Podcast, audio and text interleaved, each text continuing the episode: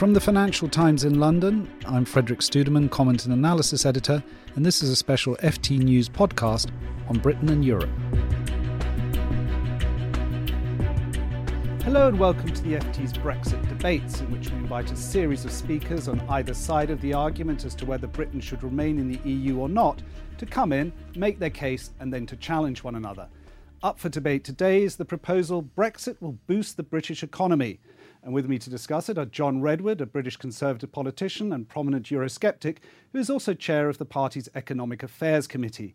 Speaking against him will be Martin Wolf, Chief Economics Commentator and Associate Editor at the Financial Times. Welcome. Thank you both for coming in. You're both going to now get one minute to make your respective cases, and then there'll be an opportunity to challenge one another in questions. John Redwood, I'd like you to start one minute on the motion that Brexit will be a boost to the British economy.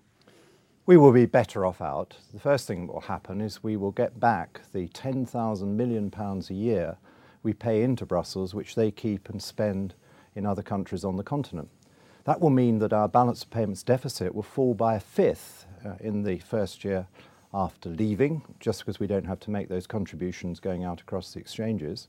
And we would be able to have tax cuts and extra public spending with, with that 10 billion so that we spend it on our priorities and provide a boost to the British economy. That's more than half a percent of GDP boost.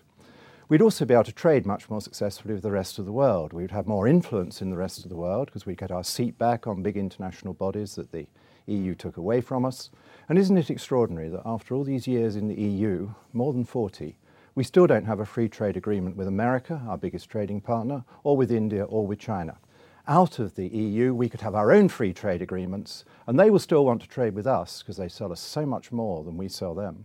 John Redwood, thank you very much. Martin Wolf, you now have an opportunity, one minute against the motion. Well, in my view, if we leave the EU, it will be a really very bad adverse shock for the UK. First, it will create a period of extraordinary economic uncertainty. Nobody will know what exactly the rules will be for trade because we won't know how exactly we're going to leave the EU. There are many different options. The people on the outside don't agree what the right option is. We're going to be in a period where we don't know what we want, and of course, the EU won't know what it wants to offer us.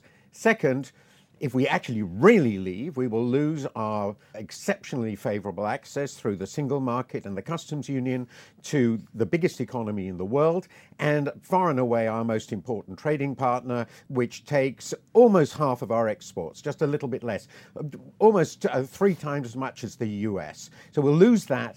And what we will gain in return, these are just fictions about free trade with the rest of the world. Martin Wolf, thank you very much. You're now going to get an opportunity to challenge one another. Martin Wolf, you start. Question to John Redwood. Well, you say that we're going to get these free trade areas with the rest of the world. Well, one obvious answer is we actually got the Uruguay round with the rest of the world. The EU played an enormous part in that, and the UK was part of that. You're simply assuming that all these trade negotiations through the EU had no effect whatsoever. But somehow the US, we can get a much better deal through free trade. Why do you argue that? Well, because I, have talked to people from those countries and they would be very willing to have a proper free trade agreement with the United Kingdom, as many smaller countries who aren't part of the EU already have. I mean, your side seems to forget that more than 160 countries around the world trade very successfully every day of, of the week uh, with the U- European Union without having to be members or without having to pay any contributions. Well, I, but I actually do know a little bit about these negotiations. And what happens is, if you do a free trade deal with the US, you accept the US terms. End of the story. And that's what would happen to us, isn't it? Well, it is always the case that if they are the customer, they have a right to say what kind of good or service they want, and you can't change that immutable law of good business and it won't be any different in or out of the European Union. Inside the European Union, we obviously have to observe American rules when selling to America. John Redwood, now your chance to put a question to Martin. Why is it that your side has absolutely no confidence in our country and doesn't remember that for many decades we were a very successful independent country running our own affairs? Well, I'm, I have actually great confidence in my, my country, which is why I think we can play and have played and will continue to play such a huge role through Europe, which is our most important trading partner by far, and has such a big role in our, in our affairs because we are a successful, dynamic, efficient country. Uh, I had a conversation with senior people from the German government when they were in London, and they made it quite clear that they wouldn't want to impose any extra tariffs or barriers on trade with us because they sell us so much more than we sell them. Were they lying? Well, Germany is one of 27 member countries, and lots of them have very, very different views on this subject.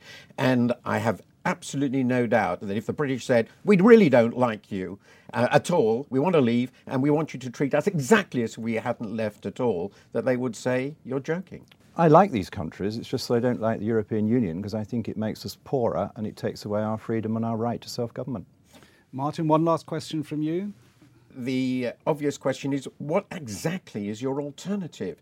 And d- why does your is your side in, actually incapable of agreeing on what the alternative is? we agree entirely about our alternative. Our alternative is a, an arrangement with the EU based on fair and free trading uh, and based on friendship and mutual cooperation where we will enter into all sorts of agreements with them or carry on with the agreements we've already got but where we will have the right to say no if we don't like them John, one final question from you to Martin.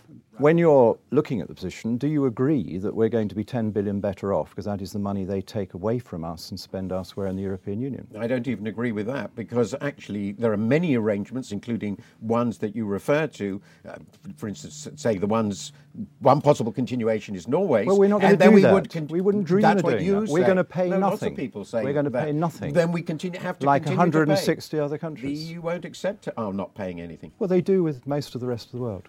Gentlemen, thank you very much. This has been a really good discussion, but I'm afraid we're going to have to bring it to an end right now. You can read more and see more on our Brexit series at ft.com forward slash EU referendum. Goodbye.